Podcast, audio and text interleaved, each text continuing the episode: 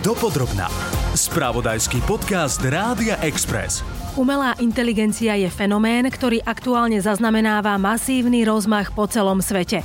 Keďže jej nástroje dokážu využívať už aj bežní užívateľia internetu, vlády viacerých krajín čoraz viac hovoria o potrebe jej regulácie.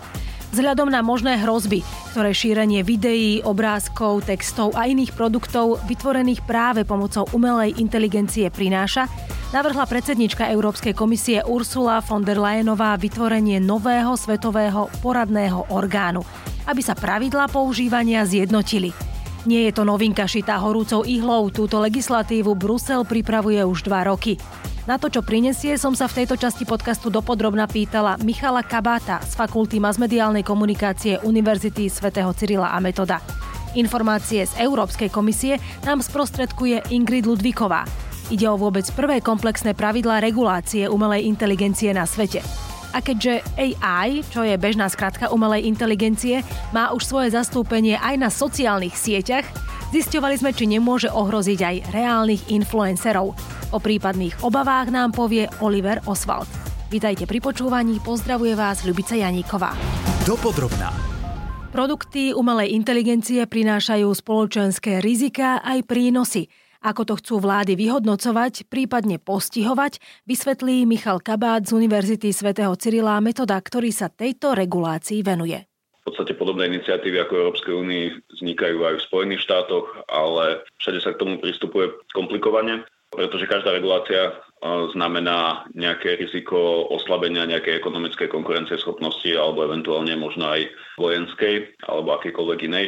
Čiže v každom tom senáte alebo kdekoľvek, kde sa to rieši, tak vždy je na stole tá dilema, že do akej miery zasiahnuť do toho slobodného práva na nejaký rozvoj a inováciu, aby to náhodou neprineslo vo výsledku to, že nás len predbehnú tí, ktorí regulovať nebudú. Čo si máme vlastne pod tou reguláciou teda predstaviť, že v podstate čo, čo by nám mala priniesť alebo v čom by nás mala viacej možno chrániť? Tento AI Act v žiadnom smere akoby nelimituje nejak, vznik nejakej uh, superinteligencie, ktorá by dokázala vymysleť veci, ktoré momentálne nevieme pomenovať. Čiže toto akoby nie je na stole, takže sa momentálne rieši len to, čo e, je implementovateľné a to je v podstate v takých troch kategóriách. Jedna kategória sú veci, ktoré e, by mali byť priamo zakázané. Tam sú v zásade tri veci momentálne. Jedno je samozrejme, že ochrana detí a ohrozených skupín, to znamená, že nemali by vznikať nejaké, ja neviem, hračky, ktoré dokážu rozprávať a dávať deťom nejaké rady, ktoré by eventuálne mohli viesť k nejakej újme a takéto tie klasické veci, za ktoré rodičia bojujú.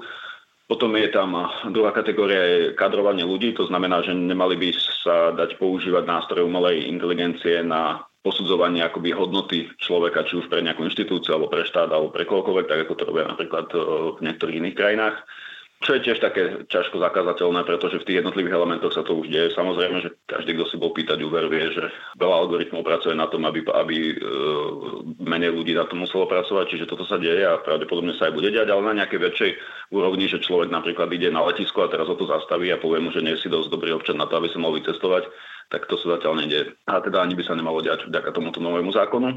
No a posledná e, kategória, ktorá mala byť zakázaná, je biometrická identifikácia. To znamená, že e, nemal by byť človek vo verejnom priestore e, identifikovateľný a nemalo by sa narábať s jeho keby súkromnými údajmi, ktoré sú s tým spojené. To znamená, že mm, nemali by napríklad byť ako keby kamerové záznamy automaticky čítané a nemali by tam byť pripisované mená k ním. Môže sa to diať samozrejme ale na rôznych, či už kontrolovaných úsekoch, alebo na súkromných miestach. Čiže keď človek dojde do obchodného centra, tak nie je to vlastne verejný priestor a je ťažké ako keby donútiť tú firmu, aby nerobila niečo takéto. Tá legislatíva sa pripravuje už od roku nejaký 2021, že nie je to úplne nová vec. Uh-huh. Čiže akoby tá diskusia prebieha dlhodobo, len teraz to prichádza už nejakým záverom. Zákon o umelej inteligencii je na spadnutie. Táto technológia síce prináša obrovský potenciál, ale je spojená aj s celým radom hrozieb, na ktoré sme doteraz neboli zvyknutí.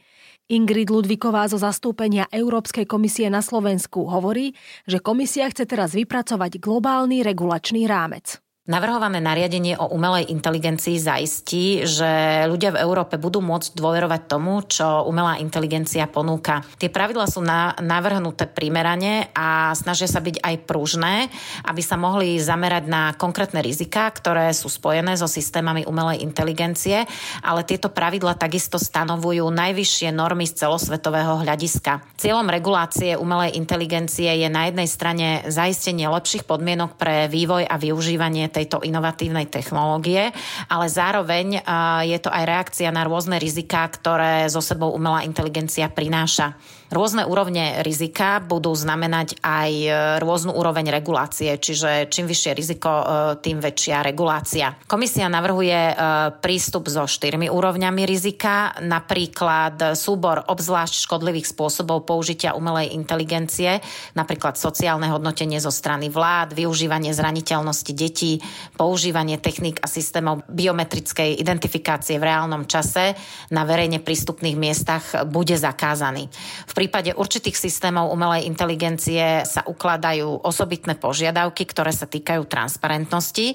Napríklad, e, ak je na mieste jasné riziko manipulácie, napríklad prostredníctvom chatbotov, tak by si používateľia mali byť vedomi toho, že komunikujú s prístrojom. To znamená, že musia jasne byť informovaní o tom, že nekomunikujú so živou osobou. Aký vlastne má e, rozmach teraz umelá inteligencia, že vieme napríklad aj povedať, že, že či sa to už, kým ešte nenastáva tá regulácia, že či sa to nejako šíri a naozaj sú reálne nejaké hrozby, ja neviem, povedzme v tých deepfake videách alebo v niečom inom, že dokáže nás to ovplyvňovať a dokáže to možno, že aj zneužívať nejakým spôsobom naše údaje alebo skrátka nejakým spôsobom ohrozovať tých ľudí v niečom, v informáciách, v šírení alebo niečo takéto? Tak to riziko je tam vždy, ale napokon to riziko nie je akoby nevyhnutne spojené s umelou inteligenciou. Že ľudia budú veriť hlúpostiam je historicky dané nejakým spôsobom, ako budú tieto hlúposti vznikať alebo v akom rozmere a v, akom, v akej intenzite to možno ovplyvní mm. tá umelá inteligencia. Ale paradoxne napríklad tie deepfakey, konkrétne keď ste spomenuli, tak tie sú v tej najmenej kontrolovanej oblasti aj v tomto v tejto novej legislatíve. Čiže vlastne tá legislatíva jediné, čo e, umožní, je, že keď niekto používa ten nástroj, tak mu bude vysvetlené, že komunikuje s umelou inteligenciou a mm. môže sa rozhodnúť, či chce alebo nechce ale akoby nikto ju nebude zakazovať, nikto ju nebude rušiť. Je to zase na akoby už potom výsledku. To znamená, že takisto, ak ja neviem, akýkoľvek iný nástroj, ktorý má potenciál ubližovať, je dostupný, až ten človek, keď ho použije na ten zlý účel, tak vtedy ten človek začne byť zodpovedný za to, ale nie tá firma, ktorá vytvorila ten ten nástroj, takisto ako je to uzbranie alebo rôznych ďalších kontrolovaných vecí. Čiže v tomto myslím, že tam nenastane nejaká akože veľká regulácia. Čiže rozumiem tomu tak, že ak napríklad aj narazíme na nejaké video, ktoré bude vytvorené pomocou umelej inteligencie, tak tam bude nejaké upozornenie alebo skrátka budem vedieť, že je to obsah, ktorý, ktorý nie je reálny.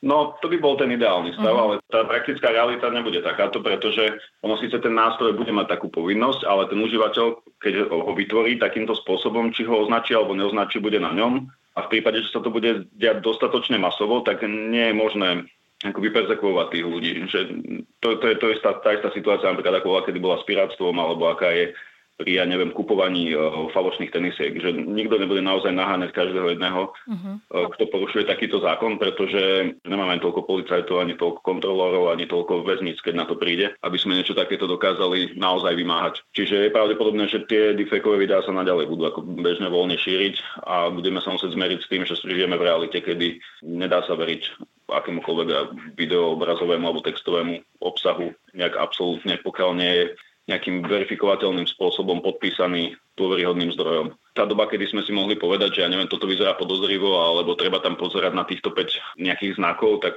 tá veľmi rýchlo skončí, pretože tie nástroje sú príliš pokročilé na to, aby to akože bolo ľudské oko alebo ľudská mysl schopná identifikovať a bude skôr dôležité presvedčiť väčšinu populácie, aby dokázala dôverovať niektorým zdrojom, povedzme, ja neviem, že danému rádiu alebo, alebo danej televízii, že tie obsahy, ktoré sú nimi nejako hodnoverne označené, sú naozaj akoby pravdivé a je možné sa súdiť s ich autorom v prípade, že by pravdivé neboli. Ale a to, že kto si čo nazdiela na svoj facebookový profil, tak to asi nebude tak ľahko kontrolovateľné. Dopodrobná.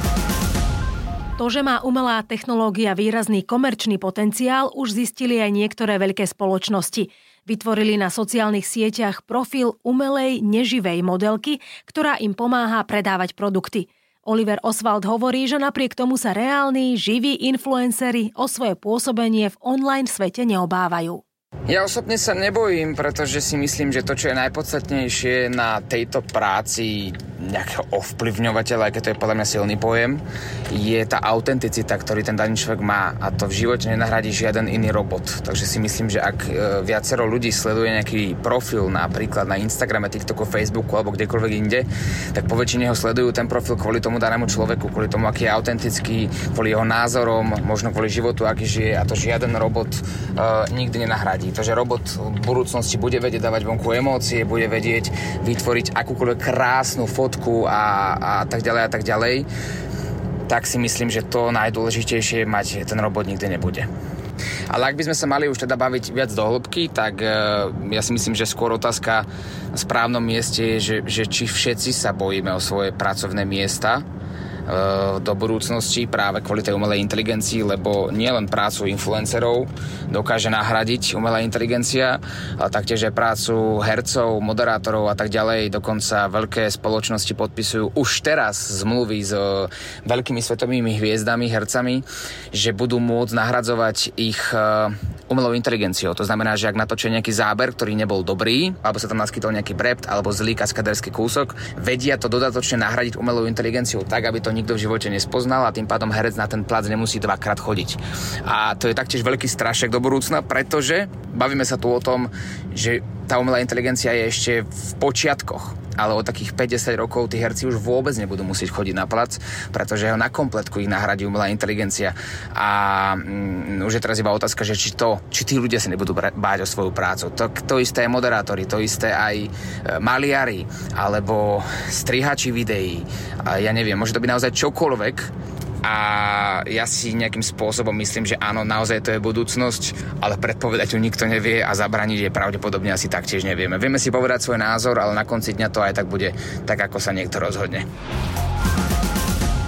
No sa kľudne môže stať aj s novou inteligenciou, že takáto povinnosť ako keby legislatívne vznikne pre tých poskytovateľov, akurát, že veľmi rýchlo budeme žiť vo svete, kde skoro všetko v nejakom bode zahrania umelú inteligenciu, čiže sa to stane takým smogom, že proste budeme na to klikať, že OK, OK, ale nikto nebude naozaj akoby zisťovať, že čo to všetko vlastne robí na pozadí, lebo nám je to v podstate jedno. Však umelá inteligencia poháňa napokon aj Facebook aj YouTube. Každé jedno video, ktoré sa tam zobrazí, je výsledkom komplexných výpočtov, ktoré nejakým spôsobom uh, sa snažia uhádnuť, že čo zrovna ešte by sme dokázali si pozrieť, aby sme neodišli preč. Čiže toto sa už deje a bude sa to diať pravdepodobne aj naďalej, len teda vznikne tam povedzme ako z legislatívneho hľadiska tá potreba na to upozorniť.